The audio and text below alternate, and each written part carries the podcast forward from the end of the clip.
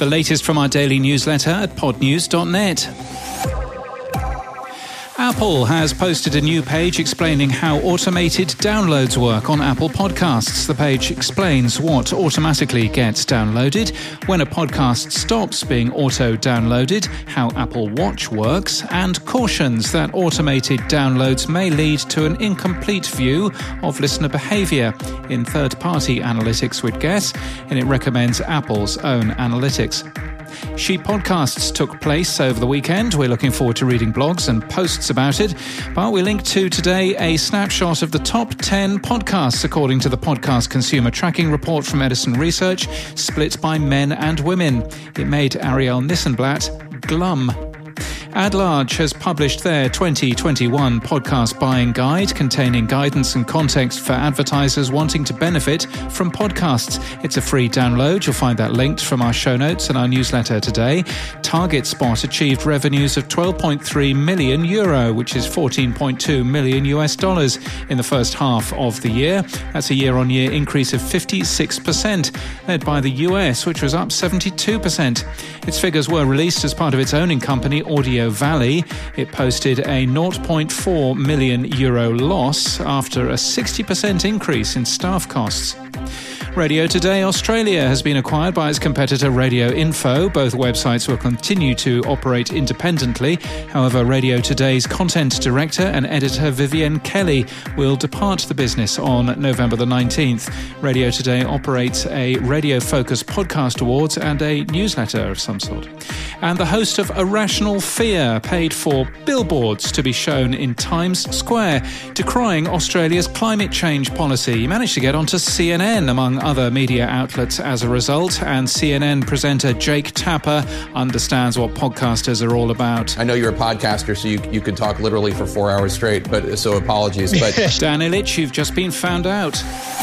It's a Monday, so time for some tech stuff. The new popular tag is a new proposal for the podcast namespace. It would show a podcast's most popular episodes in a podcast player. Your thoughts would be welcome. We link to that today. From May, but worth a look, Den Delimarski has published how to download your podcast analytics data from Spotify.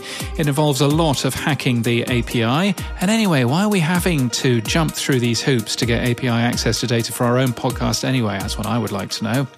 Now, when sending boostagrams, you can send any amount of boosts, and some numbers have meaning. A boost for 1776 is known as a Liberty boost, at least in some countries in the world.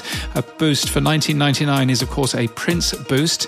Uh, Gary Arndt has compiled an initial list, which we link to today. Send us a school calculator boost, you'll be a friend for life.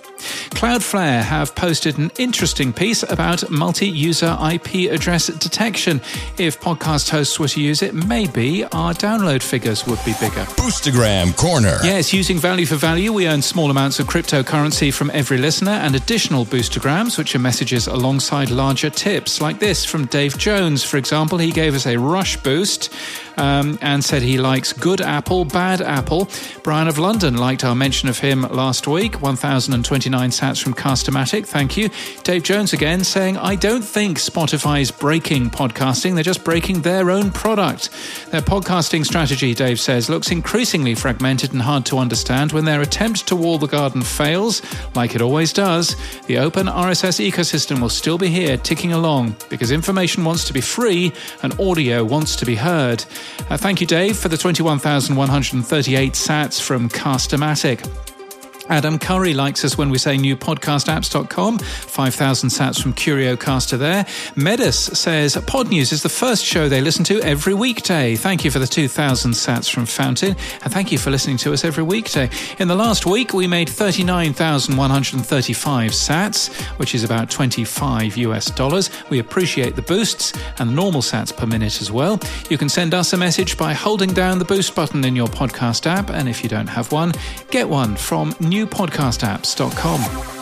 And in podcast news, Rule Benders is the first branded podcast from Samsung featuring people who have defied convention and redefined what's possible. It's made by Acast Creative in Australia. New from TED today, Am I Normal is hosted by Mona Chalabi, a data journalist, diving into the numbers to get some of the answers. It's produced by TED and Transmitter Media, and internet and telephone company in the UK TalkTalk has appointed Dap Dip to develop its podcast over the next year. They've been producing Walking the Walk since February. Dap Dip will produce more podcast ideas to highlight the company. And that's the latest from our newsletter. For all the links, we're at podnews.net.